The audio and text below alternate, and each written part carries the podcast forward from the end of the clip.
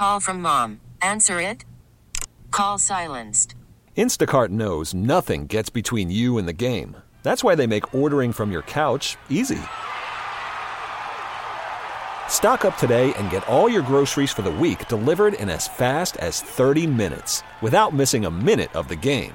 You have 47 new voicemails. Download the app to get free delivery on your first three orders while supplies last. Minimum $10 per order. Additional terms apply.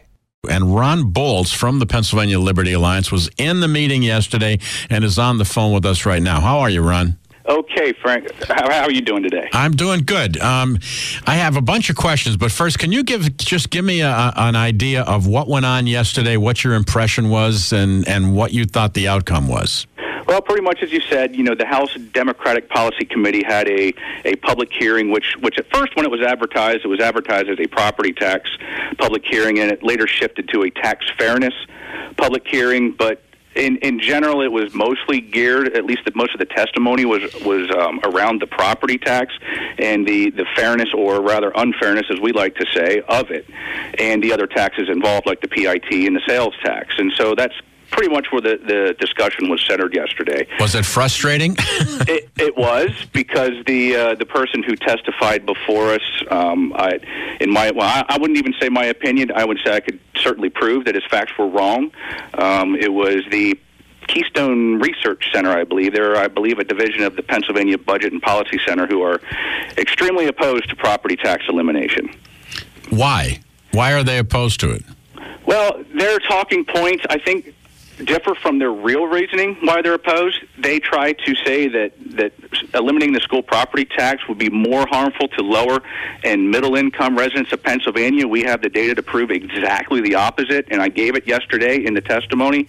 I believe their real motivation is to protect the school lobby, the school lobby groups who want to maintain that ability to, to continue to tax us out of our homes. Now, we, we interviewed, I mean, we regularly talk to Dave Argall. We've talked to Jim Cox. We've talked to Mario Scavello, who introduced an alternative bill.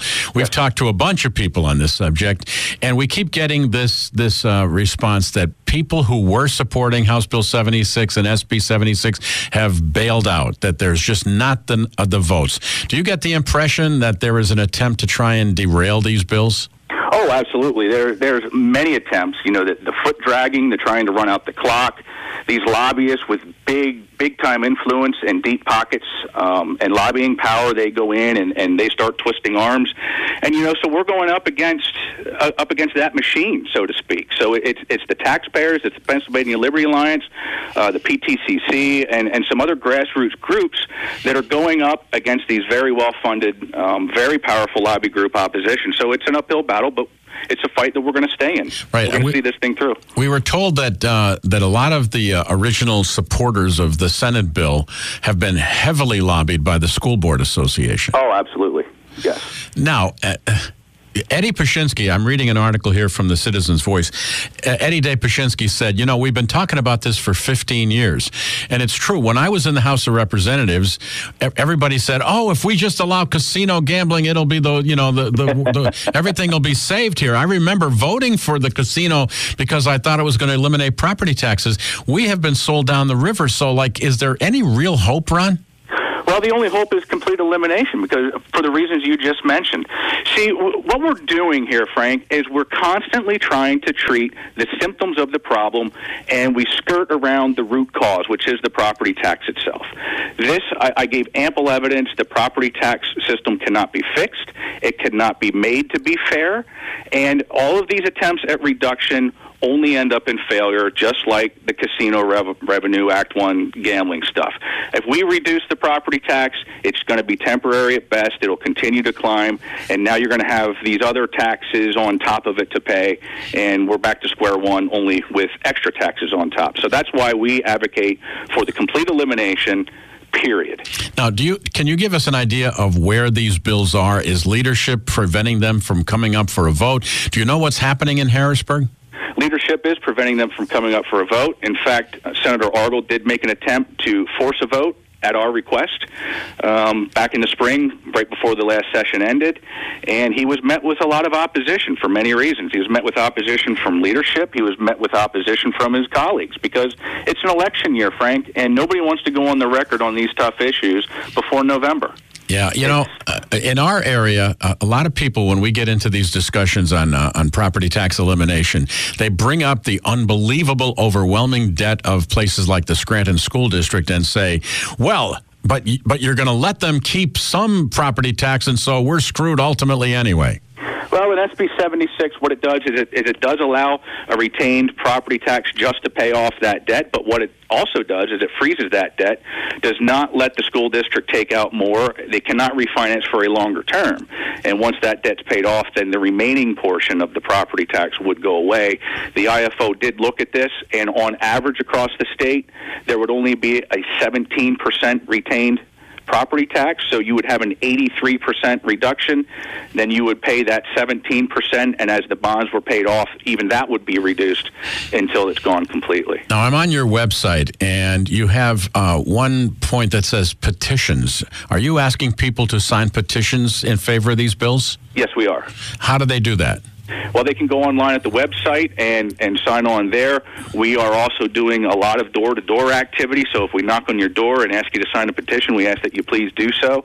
And uh, basically, what we're going to do, our plan is to deliver tens of thousands of these to Governor Wolf and also the rest of the legislators, and, and, mostly in the leadership positions. Now, you bring up a good point. Governor Wolf is not really, really a big supporter of these bills, is he? He hasn't been publicly. I can tell you, uh, myself and Jim Rodkey have met with the governor on two separate occasions for an hour each meeting, and we did make some progress with the governor. Unfortunately, you know, he didn't deliver any votes.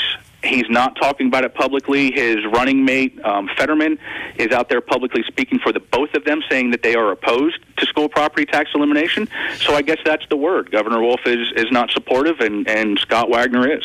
Okay, last question. What do you what do you want the, the listeners to do? What do you want me to do as a, as a, a, media source? I mean, what what possibly could we do? I, I have Charles Urban, who is uh, who is locally uh, very involved in this. You know, inundates me with all kinds of information, and I, I, I keep thinking like, what what can I do? I mean, is there something as a media representative that I can do, and something that our voters can do?